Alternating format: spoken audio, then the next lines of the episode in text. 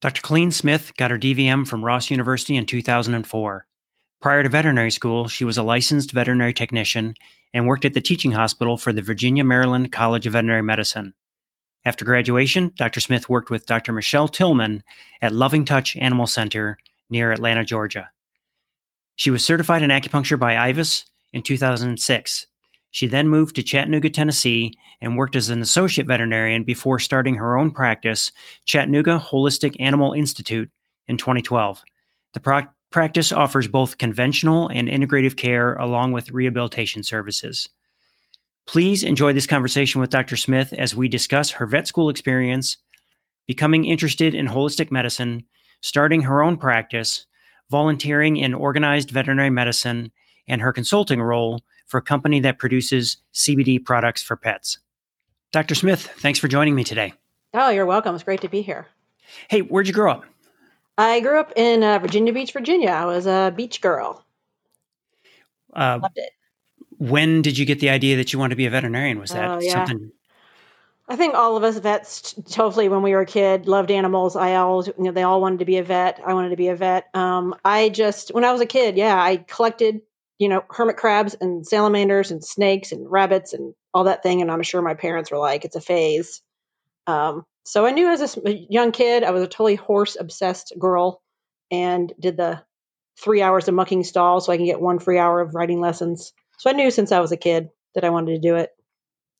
Um, what did where you went to undergrad? What Virginia Tech?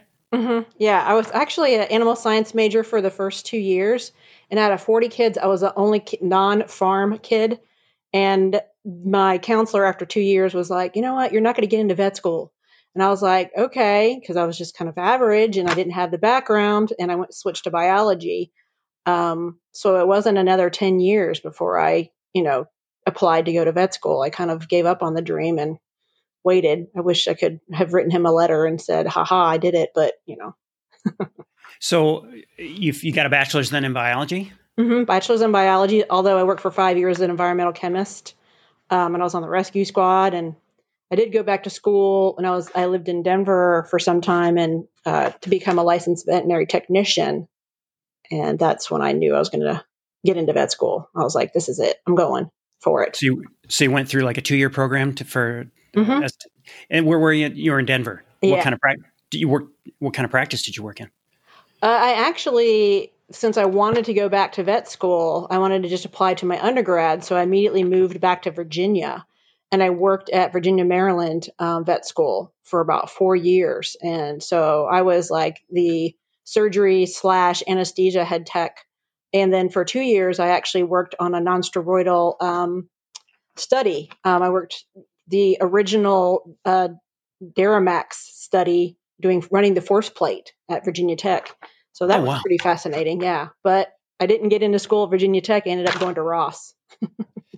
so you were working at the vet school in small animal anesthesia, or was it both? It was both. So I, I was a head of surgery section, um, and then did anesthesia as a secondary. So I did small animal and large animal. A lot of my large animal was the unfortunate three o'clock in the morning colic calls, but it was it was still a lot of fun doing um, anesthesia for both.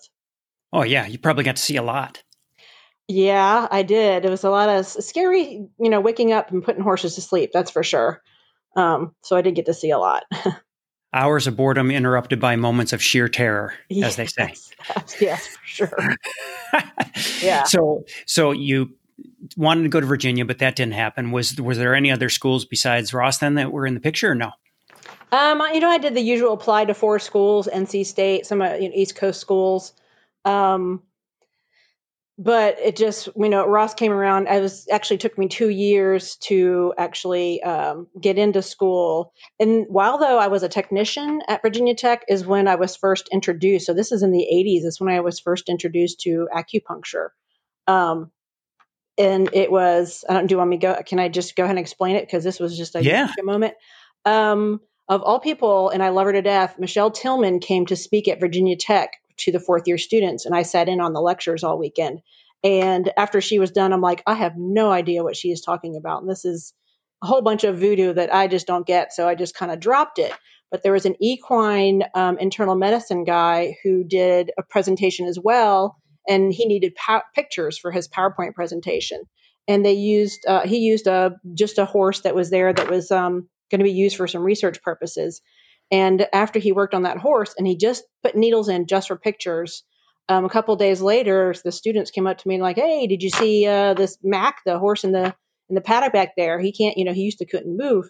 And I was like, what are you talking about? So this horse had horrible ring bone, couldn't move. He was going to be used for, he was actually going to be euthanized for terminal surgery. And this horse is trotting around this paddock.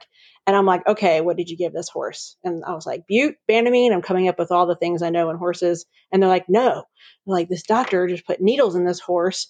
And now he's just running around. I'm like, wait a minute. And the light bulb went off in my head. And I was like, there's something to this acupuncture. It was pretty amazing. So then I one was, treatment. Yeah, it was one treatment. And I don't even know if it was a real I mean, I guess he used the right points, but he wasn't really treating the horse. He was putting the needles in the points for his PowerPoint point. So yeah, it was one treatment and this horse is running around and he ran around for two weeks. No That's meds. I was so impressed. Yeah. So when you headed to Ross, what, did you already have the idea that that was something you were going to pursue later? Yeah, it was in the back of my head, but when I was at Ross, it was just the whole atmosphere was very different because it was kind of in a third world country, so it was a whole lot of like I just I need to get through school and survive. It was very survival mode. Um, but the acupuncture, there was one or two class members that were also interested in it, and we did talk about it here and there. Um, but the primary was just to get out of you know get through school but I did actually. I came back and did my hours, my clinical hours at Auburn, and I did my internship with, of all people, Michelle Tilghman. So six years later, I turn around and I work with her. and I first thought she was like, "Hey, this is crazy," and now I'm just like, "Oh yeah, I totally want to. I totally want to know this." How was uh, how was Auburn as a as a place for your clinicals? It was great. Um, I loved it. I actually wanted to be the horse surgeon extraordinaire. And then when I started doing all my horse rotations, I love the horse stuff, but I got a little put off by owners being a little bit, uh, a little bit nutty about you know their horses, and it's you know the three o'clock in the morning call out call, and they're worried about if it's a stripe or a snip on the face. I'm like, look, your horse is dying. I don't want to. Wor- let's not worry about the color of your horse. So I was like, I'll just play with horses and have fun with horses, but I'm not gonna. That's not gonna be my main job. I think with as far as horses. But I love the school. It was a great. It was a great experience. And as a technician, initially, you know, my clinicals was was not too bad for me because I had a lot of hands-on experience already. And at a university, I'm sure that was a big help. Yeah, for sure. Yeah. Um, how different was Auburn from Virginia Tech? Um, as far as clinicals, it didn't. It wasn't that much different. I mean, it, they still kind of ran the same. Um, you know, I realized the only thing different for me as a technician, I got to go home at six, unless I was on call. But as a student, of course, you know, you're doing 16 hour days. You know, you're waking up the dog from surgery and you're there all night for, you know, surgeries or you're on call or there's the three o'clock in the morning back dog that you had to come in for which I did as a technician as well. But when you're on, you're doing it almost every night for you know two weeks or three weeks at a time. It was definitely the time frame was a little bit rough, but it was it was as far as the clinics. The clinics were basically you know the same. There's a little bit different things they had. They had a little bit more um, uh, bovine stuff, which I loved. I actually was not into big cows at all, but I loved my dairy cow rotation. they were just the most awesome cows. Nice. So, so how, how big was your class at Ross? Um, I think we had about, um, we had almost, uh, we started with 100. The attrition rate was pretty big. So I think we finished up with about 84. And did you have any classmates go with you to Auburn? We had a lot. Actually, we had the biggest group of students. We had 12 Auburn students come with us to uh, uh, Auburn or 12 Ross students come to, to Auburn. It was a little bit tough because there was a teeny bit of an attitude of you were an island student and you didn't you didn't earn it the first time, so you don't deserve to be here. And I think a lot of my classmates really felt that uh, animosity, but I was kind of like, you know, whatever. I'm here to learn and you know finish school and you know do my time, and I don't care what these other people think. Well, that, that was going to be my next question. How, how you guys were treated at a, a school like at a different, school, you know, to be f- merging with another class. It was um, interesting because um, the clinicians were like, "Oh, you're a Ross student. You guys know so much more." I was like, "Really?" because when we left, right when we left, we got the little lecture of you're going to have to put in 200%, while those students are going to be putting 100% because you got to prove yourself because you're a air quotes island student. So, you know, we would get there and we would do, you know, help all, I would help all my, you know, help everybody in anesthesia putting catheters. I would help wrap the leg. You know, I'd, you know, give someone an extra, you know, a little bit of extra help coming in late for, you know, medicating um, just because felt like we had to kind of prove ourselves a little bit more than the, you know, regular students. So, but the clinicians thought we were awesome because we just had, I did probably 12, I think, 12 plus surgeries, maybe 15 surgeries, um, maybe up to that, maybe did more. You know, when I got to Auburn, it was, they had done one and it was a terminal surgery. So wow. I was on a large animal rotation and we had a goat come in that was had issues and she was pregnant and they were going to do a C-section and me and nine guys on my rotation, they were all farm guys, and the clinician was like, You're doing it because you have the experience. So I did the C section on this goat, and those guys were not happy. But I got to do the C section, which was so fun, um, just because of my clinical experience at at Ross, because I had done so many large animal surgeries and small animal surgeries. So, how did you guys get experience uh, on the island doing those? Um, so we we we got a surgery for the small animal. We got a surgery dog, and we did probably six or seven surgeries. We did anastomosis and resections. We did um, splenectomies. Um, we did some soft tissue surgeries. We did a lot of stuff on these poor dogs. Um, the locals, I mean, these dogs here were not pets per se, so the locals actually did get some money to bring these animals in. Um, and then there were terminal surgeries, but when we were done, we also did the large animal. We worked on donkeys we also we had work with donkeys.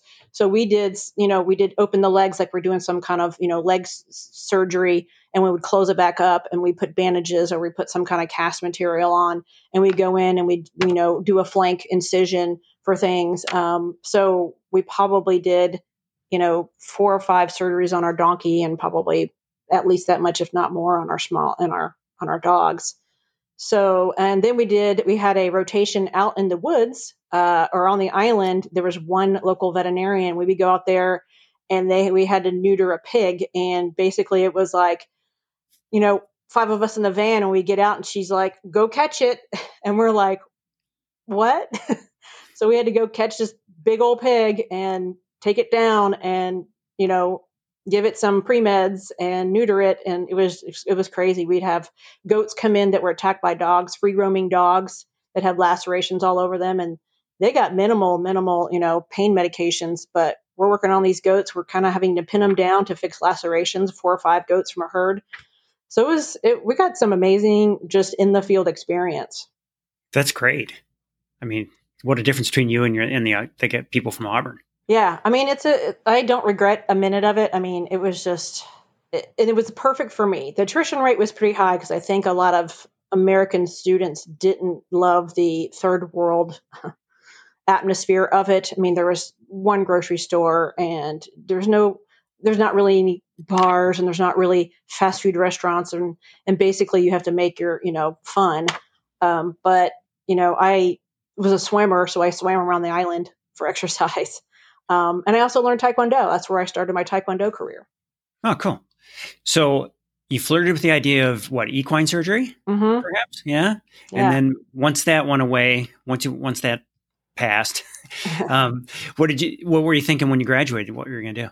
Well, since I did do an internship with uh, Michelle Tilghman in Atlanta, Georgia, um, it was a, it was a two week rotation. I was getting ready to. I was on a full a calendar year schedule because Ross actually takes in students every semester, um, not just in the fall like most vet schools do. Because in, in, in U.S. vet schools, um, you get the summer off, but we did not get the summer off. So we went through school two and a half years straight nonstop because we had to take an extra semester to cover all the vet schools that we would go do our clinics in.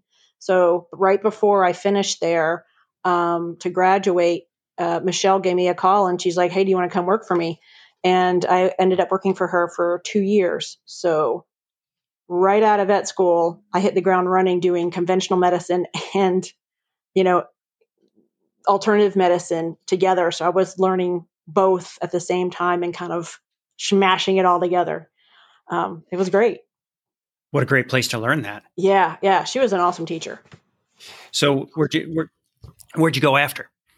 Um, after working with Michelle, I um, I started. Atlanta was not my my place. It was a little bit too big and busy, and I actually started um, kayaking, whitewater kayaking. So there was a some close areas. I looked at Asheville, North Carolina, and Chattanooga, Tennessee, and I ended up finding a job in Chattanooga, Tennessee, because the outdoor activities was just unbelievable. Um, so I found a job up in Chattanooga working for kind of a a clinic in not not a nice area, which is something that I needed because basically working in Atlanta was just people would be like, "I'll do anything for my dog," and you know, it was just I could do anything.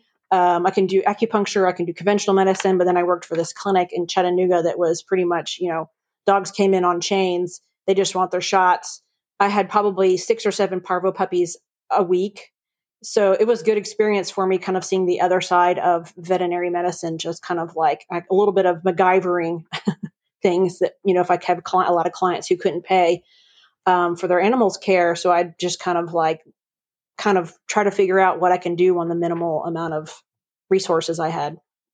Now had you done acupuncture training while you're at michelle's? Yeah i did. Right right when i started um, working for her that fall i started at IVAS um, so, uh, you know, the IVAS went from, I guess, September to about April when my final was, which was also coincided with me taking the ECFVG, which is the foreign student exam. So it was a little, little bit stressful.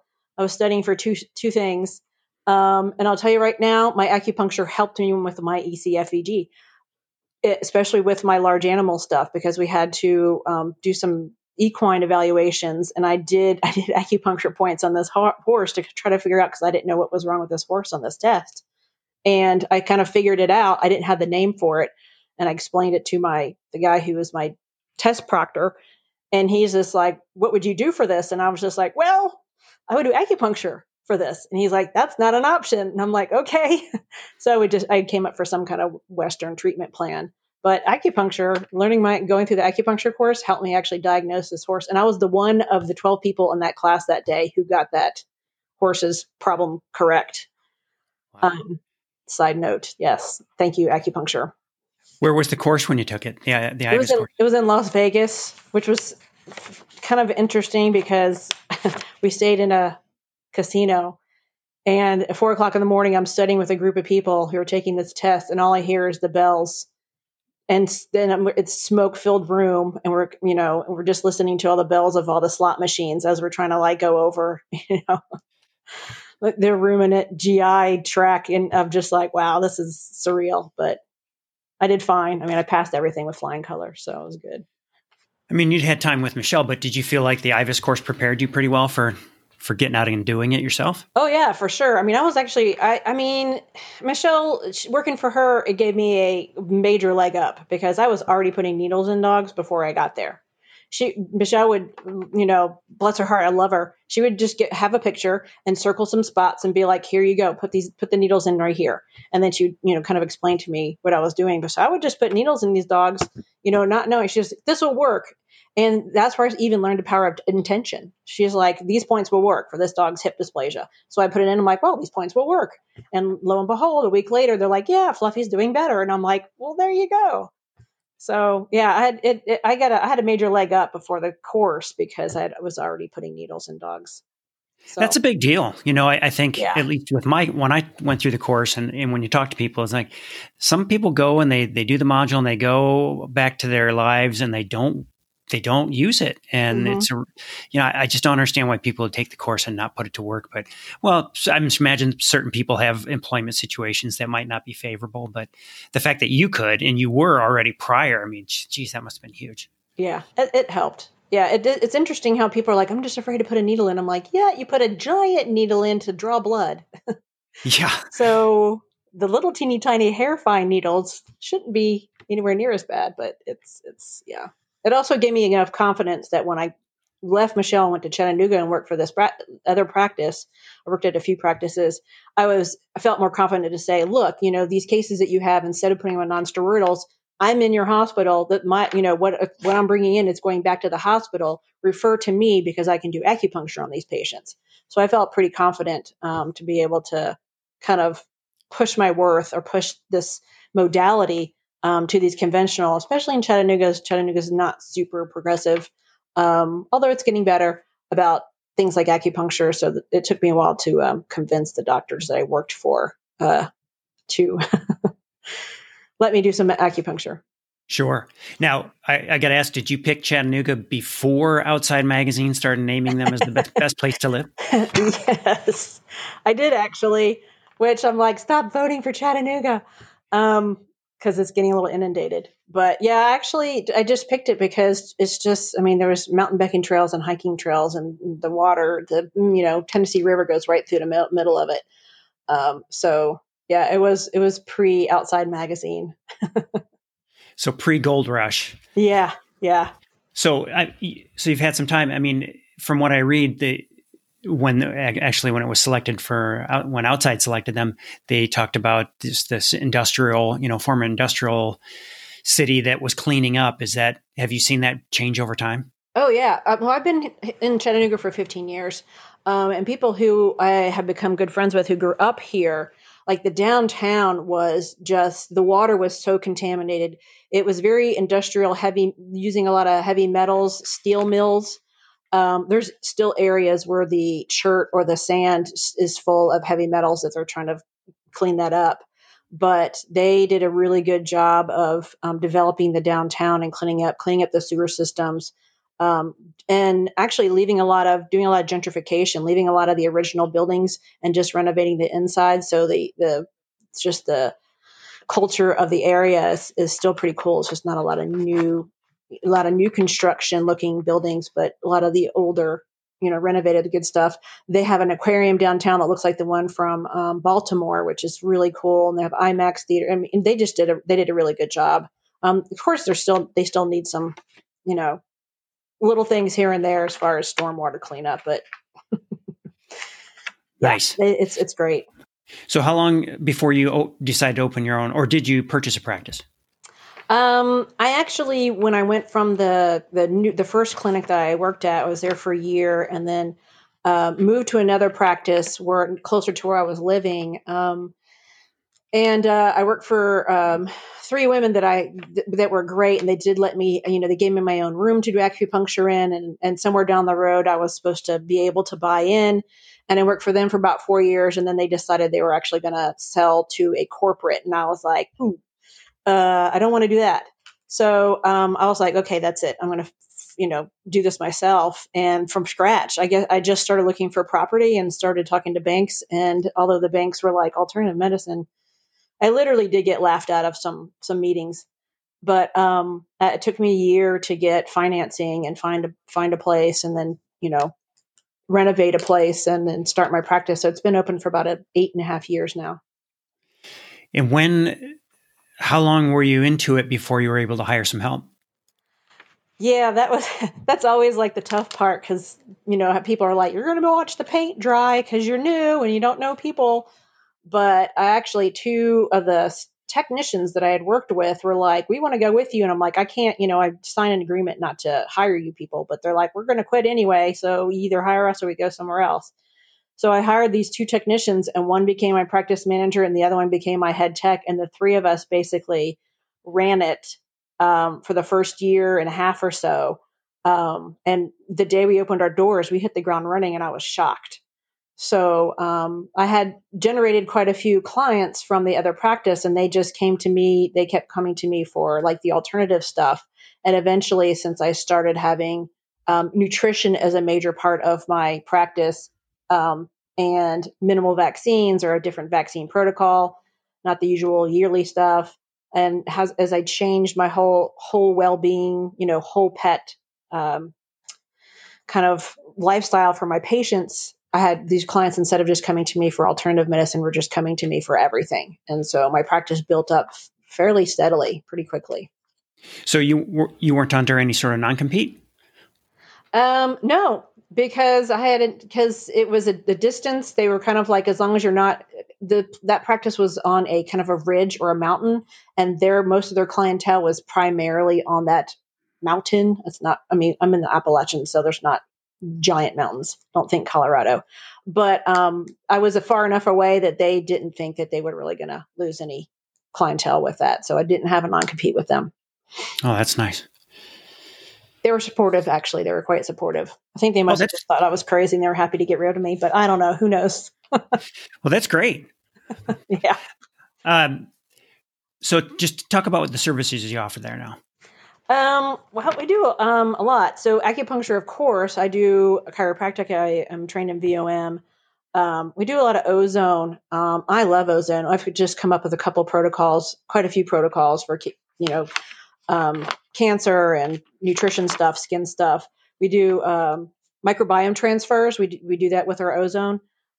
Uh, we do laser, we do stem cell, I do Eastern Western herbs. N- nutrition is a huge thing. That's like one of the first things no matter what comes in, I just, nutrition is one of the first thing I talk about. Uh, we do a little bit of homeopathy.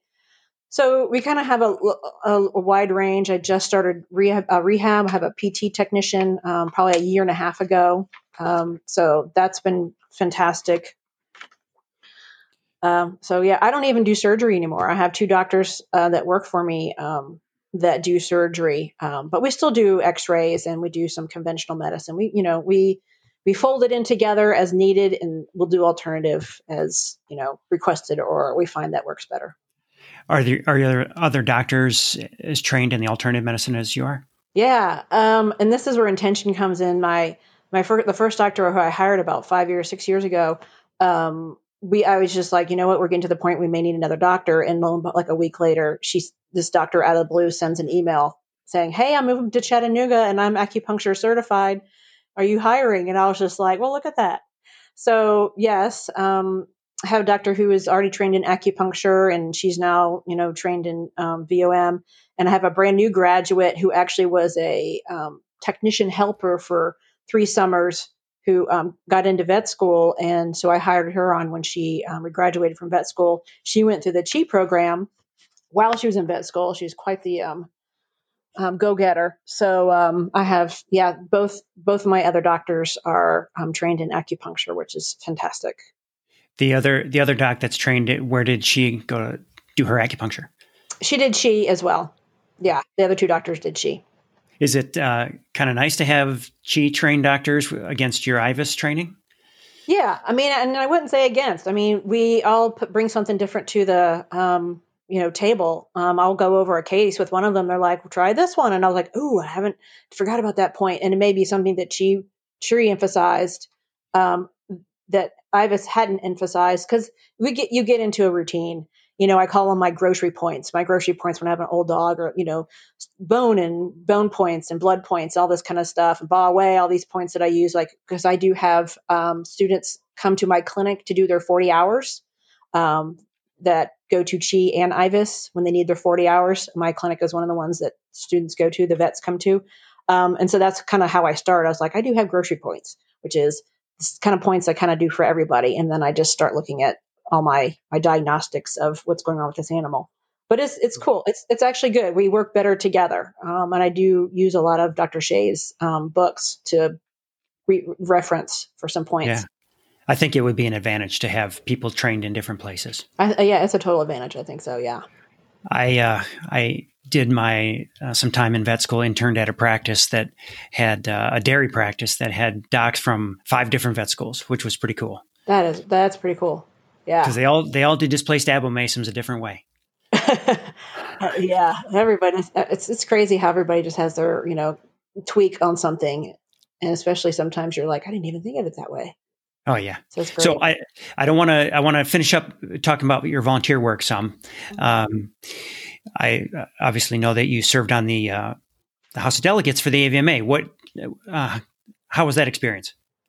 It was a great experience. Um, when I f- first started, and I'm not sure what happened, but um, like I, there was, as you know, we have we're in the big room with everybody as we vote on things, but then everything is broken up into sections, and you're on a certain committee.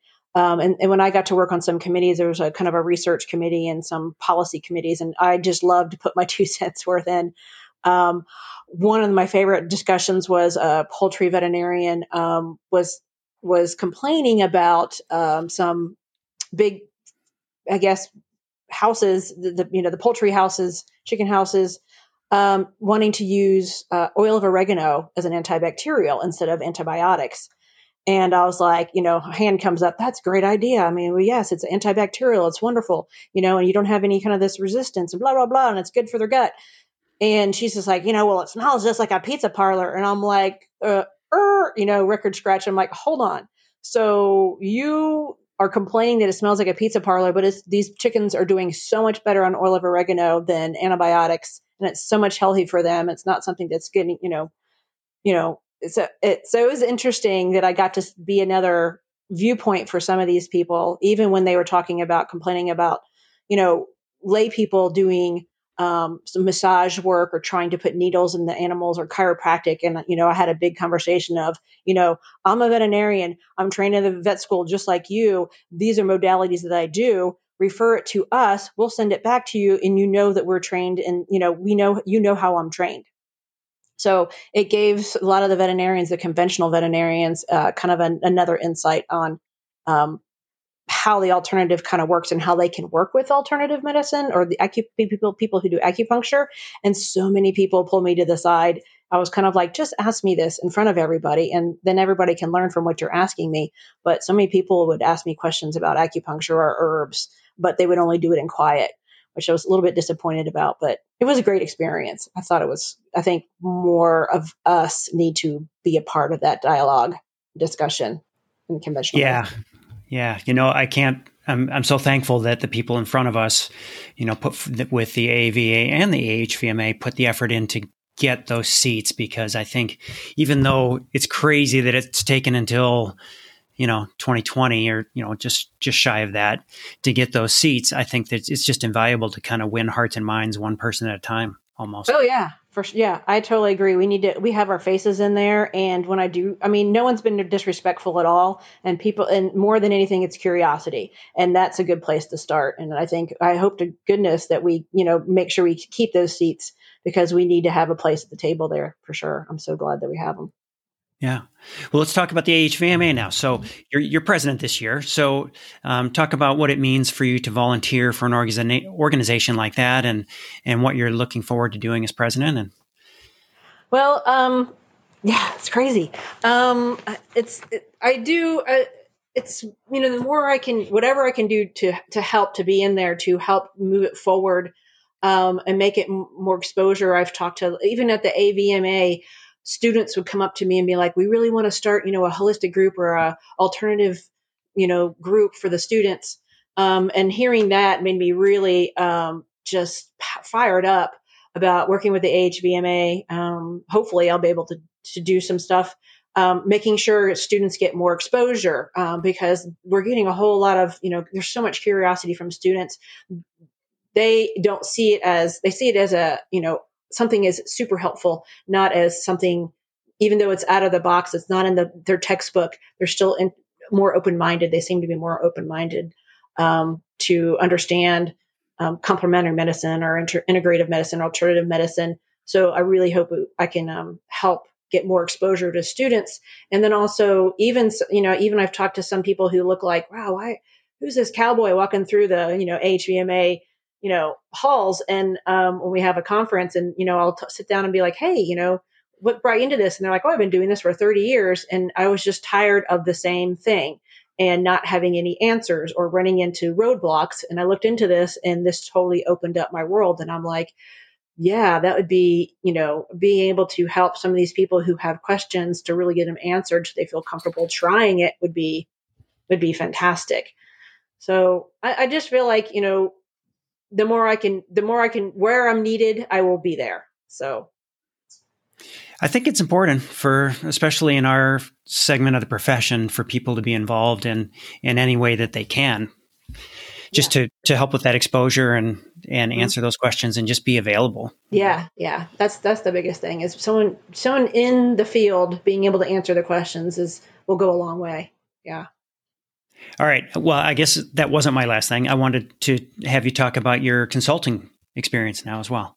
Uh, yeah, I um I do consult for a CBD company, and um, I, I, kind of have a little business with a, one of my business partners who happens to be also on the board of directors, Diana Drum, Dr. Diana Drum.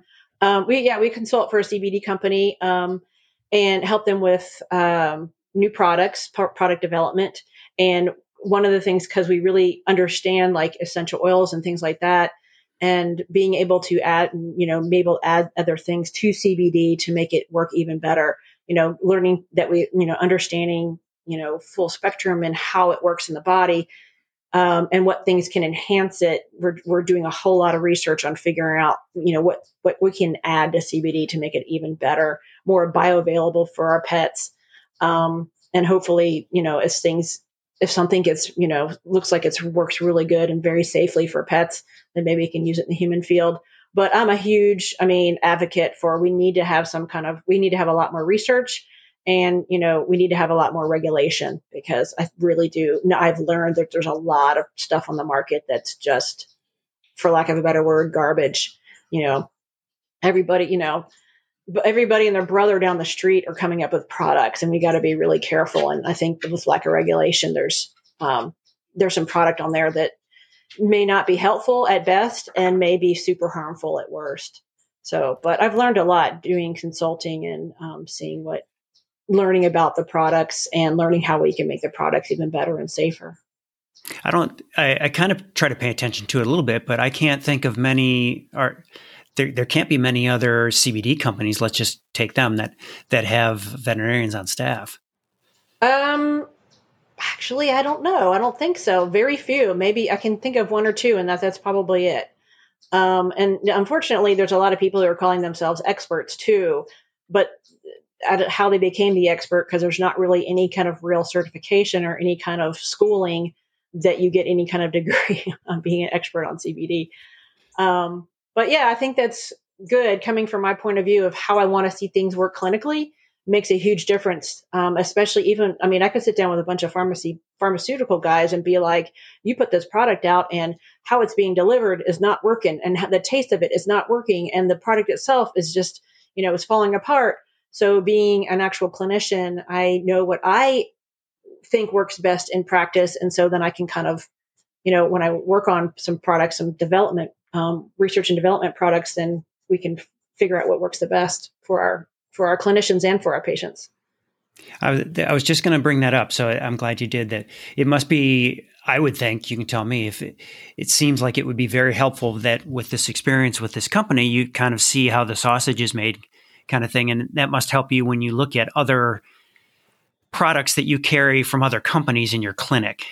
You know, gives you some insight into that. You're exactly right. And it's actually kind of the more I understand the development of stuff and what goes into things um, for fillers and to make something a chew and put something in a capsule and is it in liquid form, I've actually become quite disappointed in these products because you know your your little rep comes in and is like this is the new latest and greatest and dogs love what it how it tastes or you can give it to your cat and then I start understanding of what goes into the processing of it and I'm like oh this is not that great. So um, it's given me a kind of a behind the scenes, behind the curtain of Oz look at how things are produced um, and how even from early stages of just you know how CBD is made by CO2 extraction instead of the cheaper ways and how much safer it is that way. Um, but also with other products that I have on my, my shelf. I've, I've reworked a lot of products on my shelf just from what I've learned about how CBC, CBD is processed. That's great. I, I, just I'm sitting here thinking that's something I should have really like somehow we should know that a lot. We should have a lot more background in that as clinicians, how those products get to market and what's involved in that. Yeah, I totally agree with that. I mean, especially I see a lot of skin dogs, and I've actually com- completely eliminated. You know, as much as I don't love all the heartworm and flea stuff, but now I'm looking at these you know chewables that have propylene glycol and food dyes and all this kind of stuff. I'm like, this stuff is just firing up their food allergies. So I actually have a list of things not to give because, you know, w- what else is in there that's, you know, the inert ingredient is making more problems than this, you know, the initial medication is what I'm supposed to be fixing or you know treating. Now you you kind of uh, hinted at it earlier, but so in your in your what 15 years in Chattanooga, mm-hmm. You know, have, you've seen attitudes change then with your clientele that they're willing to talk about that sort of stuff more now. Do you think? Oh yeah, for sure. Um, it's it's in in all the veterinarians in the you know alternative field, holistic field, integrative field totally understand or know that this is client driven. And people will come to me all the time are like, I had acupuncture done and I felt great. So I'm like, why shouldn't I have Fluffy do it? And so they'll come in because they've had it done or they've come or they come in because they read about it. Um, or they're just, you know, tired of the system. Um, they're like, it's whatever they're having is, is not getting fixed. And we, you know, talk about all the time the skin dog that gets steroids and antibiotics and steroids and antibiotics and they're on this treadmill and they never get better. Um, and the first thing I do is I don't talk to me about medication. The first thing I do is talk about diet. And they go, well, well, no one's ever talked about diet before. Why is this an issue? And then I kind of go into my spiel, but it's definitely client driven and, and, um, more people are, a lot of people are starting to, to ask for it. We, we kind of have an under the radar kind of alternative scene here, but we've got a lot more chiropractors and some energy workers and all this kind of stuff here in town. So it's it's it's kind of turning into like a little alternative city now. That's kind of cool. Like I suppose with the you know with the outdoor activities that that sort of thing goes hand in hand. Yeah, it, it does. Yeah, these you know I have a lot of people who are super outdoorsy, so they're they're super healthy. I do have the purist who like won't touch you know any chemical whatsoever, and then but yeah, that's that's definitely uh, I think goes hand in hand with the mentality of being outdoorsy and e- very eco-friendly and that kind of stuff. Cool. Now, anything uh, we didn't talk about that we should have? No, I think I think you covered it all. well, great. I well, thanks so much for your time. Oh, absolutely, Neil. Thank you for asking me to do this. I appreciate it. No problem. And good luck with your president's year. Uh, thank you. Thank you. We'll see what happens. yeah, I'm, I'm as close as a phone call. I, appreciate that. Thanks. All right. Well, thanks for your time. All right. You're welcome. Talk to you later. Okay. All righty. Bye. Bye. This podcast is made possible through the generous support of the College of Integrative Veterinary Therapies.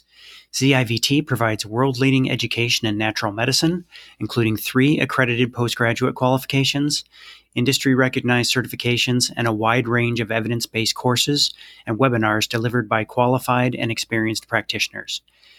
By bridging cutting edge science and tradition, CIVT helps you to expand your treatment options to tackle your most challenging cases. And whether you're a veterinarian, veterinary technician or nurse, animal health professional, or someone who wants to learn more, they have the right course for you. Investigate their offerings at civtedu.org. If you're enjoying this podcast, we'd appreciate if you take the time to tell a friend and to give us a favorable rating on Apple Podcasts, Stitcher, or Spotify, or wherever you get your podcasts. Thanks again for your support. We'll see you next time.